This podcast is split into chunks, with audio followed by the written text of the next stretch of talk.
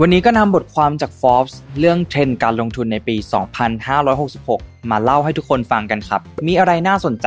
ไปฟังพร้อม ๆ กันเลยครับ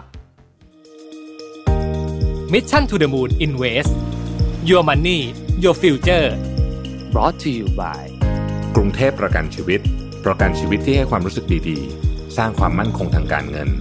พร้อมบริการด้วยใจ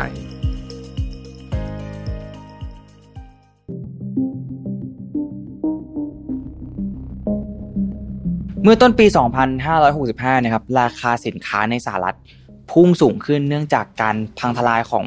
ห่วงโซ่อุปทานนะครับ แล้วก็โรคระบาดนะครับ แล้วก็บัญชีธนาคารของผู้บริโภคนะหรือว่าประชาชนในสหรัฐเนี่ยก็เต็มไปด้วยเงินสดนะครับ คือทุกคนเนี่ยก็แห่กันฝากเงินเข้าธนาคารนะครับ และการทำงานทางไกลหรือว่า remote working เนี่ยก็ยังเป็นแบบนั้นต่อไปนะครับ และการว่างงานเนี่ยก็ใกล้จะถึงจุดต่ำสุดเป็นปอติการแล้ว หลายๆคนเนี่ย ก็คงมีความรู้สึกว่าวิกฤตเศรษฐกิจจากโรคระบาดเนี่ยมันก็เป็นปัจจัยที่อยู่เบื้องหลังเรื่องนี้นะครับ อย่างไรก็ตามเนี่ยไม่ใช่ว่าทุกคนเนี่ยที่จับตามองเรื่องวิกฤตเศรษฐกิจนี้เนี่ยจะมีจิตใจที่ร่าเริงนะครับ และปัญหานี้เนี่ยก็ใช้เวลาไม่นานนักนะครับ ที่อัตราเงินเฟ้อที่ควบคุมไม่ได้เนี่ยมันก็จะเริ่มกลายเป็นเรื่องที่น่าปวดหัวที่สำคัญสำหรับตลาดและก็ชาวอเมริกันทั่วไปนะครับ หลังจากการลังเลอยู่พักหนึ่งนะครับ ก็ธนาคารกลางสหรัฐเนี่ยก็ได้ออกมาให้คำมั่นว่าจะ เขาเรียกว่าบทขยี้เลยครับเขาใช้คำว่าบทขยี้เลยนะครับ อัตราเงินเฟอ้อที่สูงขึ้นด้วยการปรับขึ้นอัตราดอกเบี้ยนโยบายนะครับทำให้ตลาดหุ้นเนี่ยร่วงลงนะครับ พันธบัตรก็ร่วงไปด้วยนะครับ ก็คือบอลยูระยะยาวเนี่ยได้ยิวที่น้อยกว่าบอลยูระยะสั้นนะครับทำให้ปีนี้เนี่ยเป็นปีที่น่าหนักใจมากๆนะครับสำหรับนักลงทุนนะครับ และเมื่อใกล้สิ้นสุดปี 2565 นี้นะครับ S&P 500 เนี่ยก็ ได้เริ่มออกจากภาวะตลาดหมีแล้วนะครับ แต่ก็ยังมีสัดส่วนที่ลดลงอยู่ประมาณ 17%นะครับเมื่อเรามองไปข้างหน้าเนี่ยถึงปี 2566เนี่ยต่อไปนี้นะครับคือแนวโน้มการลงทุน 8 ประการนะครับที่สามารถช่วยแยกวิเคราะห์เรื่องราวเตือนใจจากโอกาสต่างๆ ได้นะครับ มีอะไรบ้างเนี่ยเดี๋ยวไปดูกันเลยครับหนึ่งครับ อเมริกาเนี่ยยังคงเป็นประเทศเงินเฟ้อนะครับ เงินเฟอ้อคือจุดเปลี่ยนทางเศรษฐกิจของปี 2565 นะครับ ซึ่งมันติดอยู่กับทุกสิ่งนะครับ ตั้งแต่ปั๊มน้ำมันนะครับไปจนถึงร้านขายของชำนะครับ ไปจนถึงทุกๆ สิ่งรอบตัวของเราเลย นักลงทุนเนี่ยมีต้นทุนที่สูงขึ้นนะครับ และเงินดอลลาร์เนี่ยมีค่าน้อยลงคำถามสำคัญสำหรับปี 2566 นะครับ คืออัตราเงินเฟอ้อจะลดลงตามอัตราเป้าหมาย 2%ของเฟดหรือไม่นะครับ ผู้เชี่ยวชาญหลายคนเนี่ยแนะนำว่า ไม่น่าจะเป็นไปได้ครับ แม้ว่าจะเป็นที่น่าสังเกตว่าการปรับขึ้นอัตราดอกเบี้ย 6 ครั้งในปีนี้นะครับ ของเฟดเนี่ยจะใช้เวลาสักพักในการดำเนินการผ่านเศรษฐกิจนะครับ แต่ว่า Morning Star เนี่ยเขาคาดการณ์ว่าเฟดเนี่ยจะผ่อนปลนนโยบายการเงิน และลดอัตราดอกเบี้ยลงเหลือประมาณ 3%ภายในสิ้นปี 2566 นี้นะครับ หากเป็นเช่นนั้นเนี่ยก็จะไม่ช่วยต่อสู้กับเงินเฟ้อเลยนะครับ นั่นแสดงให้เห็นว่า Treasury Inflation Protected Securities เนี่ยหรือว่า TIPS นะครับ TIPS เนี่ยถ้าหลายคนงงว่า TIPS เนี่ยมันคืออะไรนะครับ มันก็คือพันธบัตรชดเชยเงินเฟ้อนะครับ เป็นพันธบัตรรัฐบาลรูปแบบหนึ่งนะครับ ที่ออกโดยกระทรวงการคลัง ซึ่งเป็นพันธบัตรรัฐบาลที่เมื่อครบกำหนดการถ่ายถอนเนี่ยนักลงทุนก็จะได้เงินชดเชยตามระดับเงินเฟ้อเพิ่มเติมจากเงินต้นของเรานะครับ โดยเงินชดเชยเงินเฟ้อนี้นะครับ จะอ้างอิงจาก consumer price index นะครับหรือว่าค่า CPI นั่นเอง หรือเรียกภาษาไทยว่าดัชนีราคาผู้บริโภคนะครับ และตัวทิปส์และก็ตัวพันธบัตรรัฐบาลนะครับ มันยังคงเป็นสิ่งที่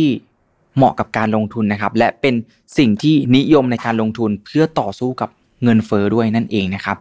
ซึ่งพันธบัตรรัฐบาลและก็ทิปส์เนี่ยก็เป็นตัวเลือกที่ดีนะครับ หลายๆ คนก็ลองเอาไปดูข้อมูลเพิ่มเติมกันได้นะครับ 2. ครับ ตลาดหมีสามารถอยู่ได้ อยู่ได้ในที่นี้หมายความว่าอะไรนะครับ หมายความว่าเราเนี่ยยังสามารถลงทุนแล้วก็อยู่กับตลาดไปได้นะครับ ตั้งแต่ช่วงเดือนมิถุนายน 2565 เนี่ย ตลาดหุ้นก็เข้าสู่ตลาดหมีครั้งที่2นะครับทำให้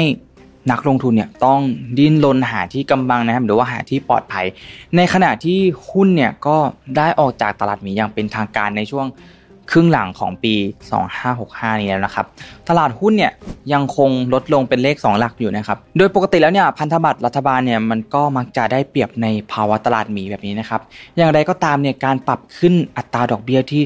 รุนแรงเนี่ยส่งผลให้อัตราผลตอบแทนพันธบัตรเนี่ยลดลงและพอร์ตโฟลิโอในสัดส่วน 60-40 เนี่ยที่เออน่าเชื่อมั่นก็ประสบผลขาดทุน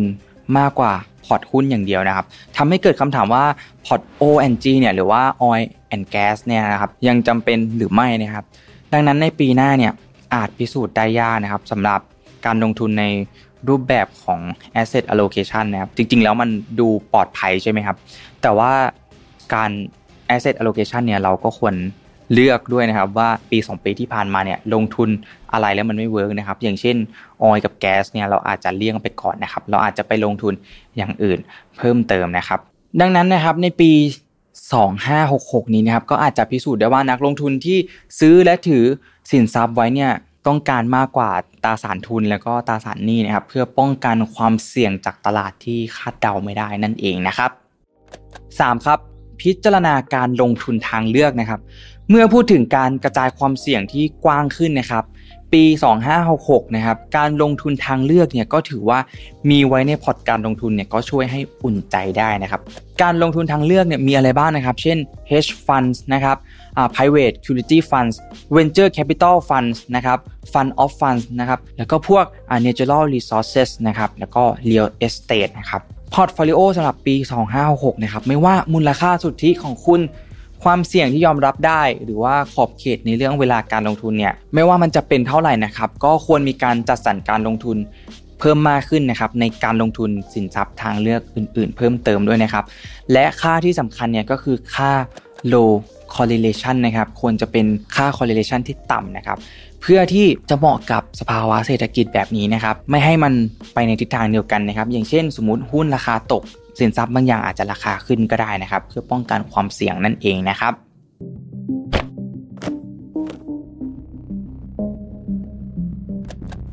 4. ครับพันธบัตรออมทรัพย์ยังคงเป็นทางเลือกที่ดีนะครับ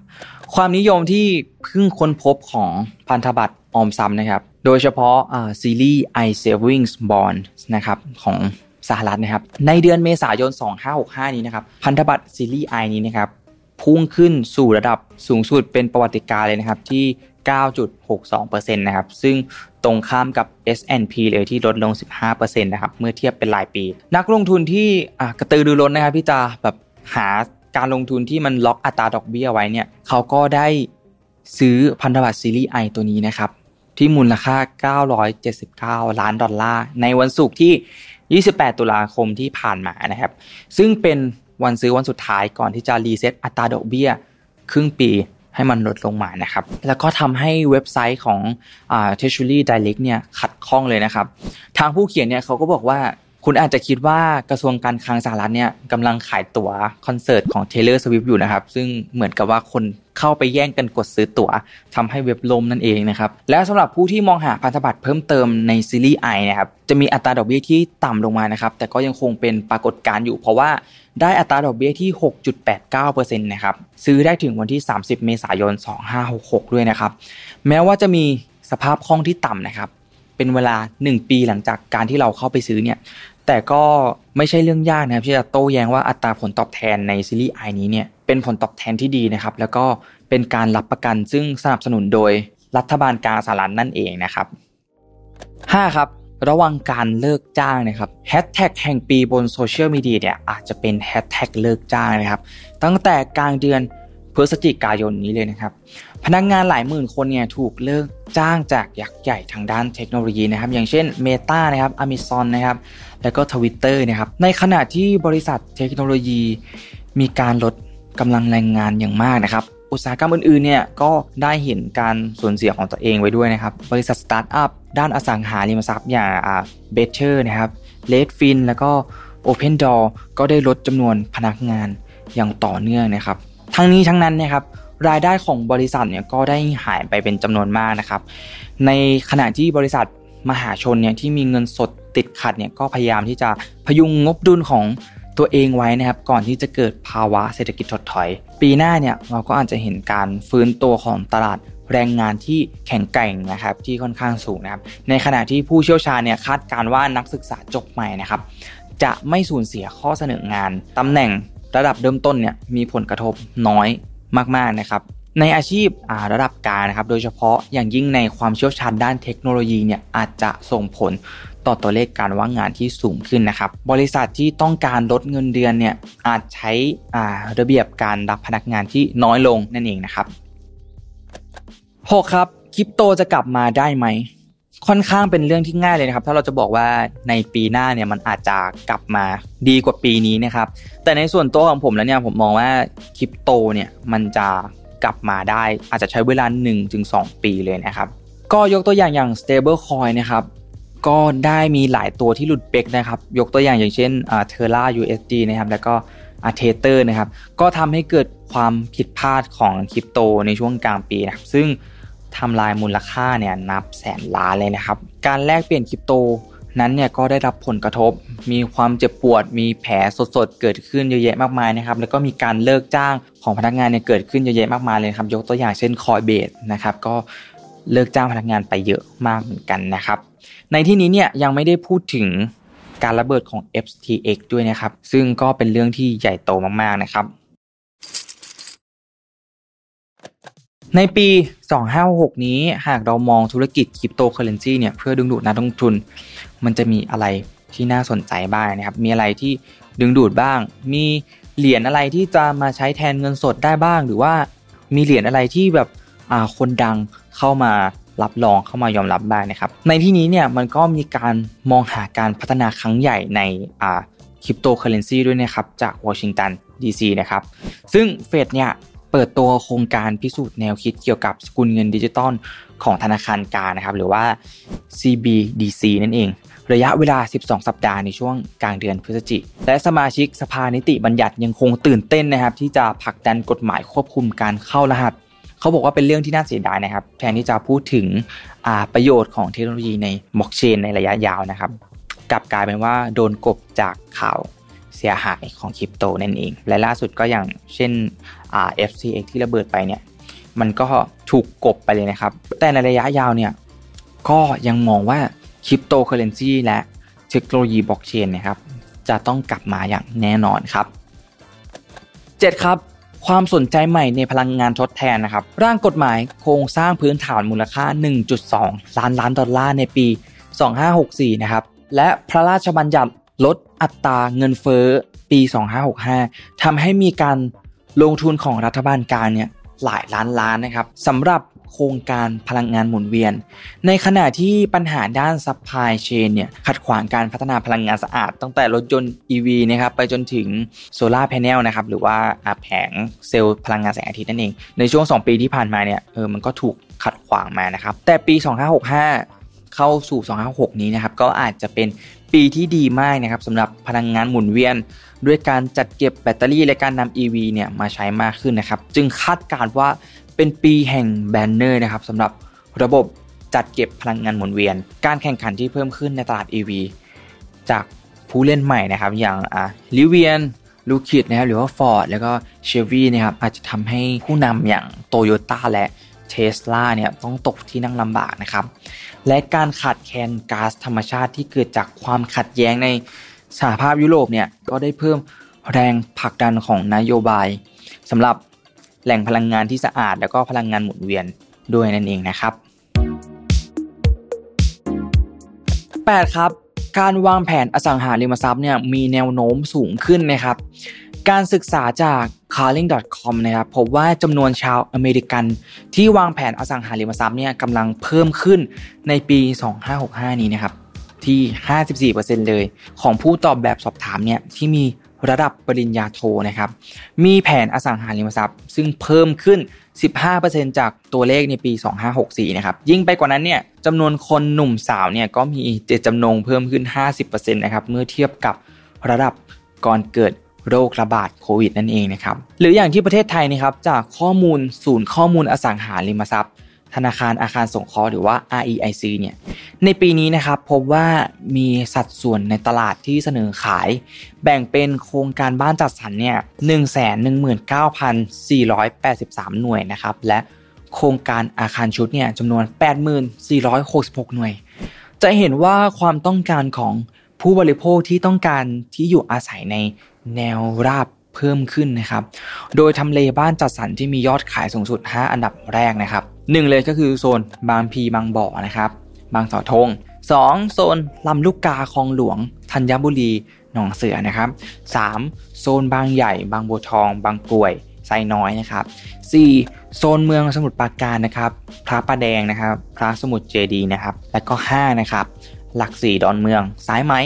บางเขนนะครับ แล้วก็รวมถึงเนี่ยได้อานิสงส์จากรัฐนะครับในเรื่องการผ่อนคลายเกณฑ์การ